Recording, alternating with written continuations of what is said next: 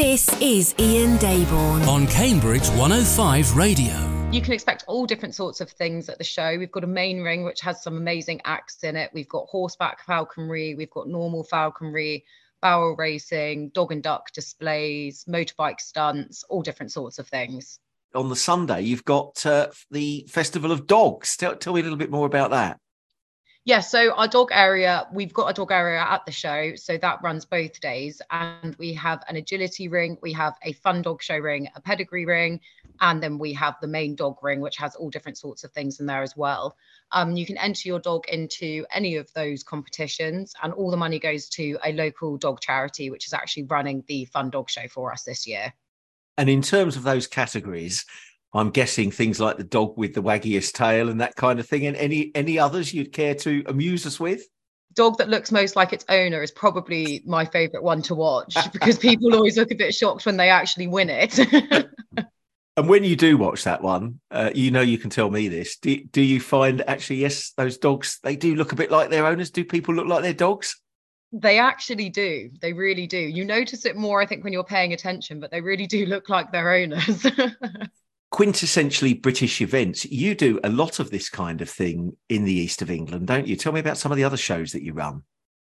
So we do about 10 a year um, and we start off in Suffolk. So we start at Henham Park uh, at the beginning of the season. And then we kind of go all across the country, ending in Kent. But in between there, we have the Framlingham Country Show, which has been going on for 15 years, and the Bucks Country Show, and lots of other ones dotted in between. And do you have regular people who come along? I'm thinking of the traders who come along and sell their wares. Do you have regulars or does it vary from location to location?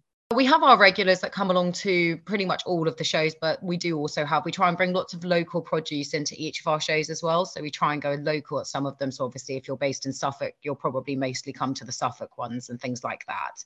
But we do have a lot of regulars. And in terms of Cambridge this year, going back to day one, the Saturday, any new exhibitors or things that are going to be going on that you've not done before? We have loads of new exhibitors, but we also this year have a new heavy horse person coming along. So they're going to be dragging the carriages and things. We also have the Huskies who are coming along to demonstrate their Husky carriage dragging as well in the rings, which is very exciting to see. Yeah. Um, lots of different things. We've got stormtroopers, wrestling, all of that kind of stuff going on as well. And those Huskies, are they doing rides or is it purely for an exhibition type event? Uh, they're also doing rides, yes. And again, all the money for that goes to their charity. So they're rescue huskies, and obviously they're trying to raise awareness, sorry, and all of that kind of stuff. So all the money goes to their charity as well. And have you got any sense of how many people you're expecting through through the gates?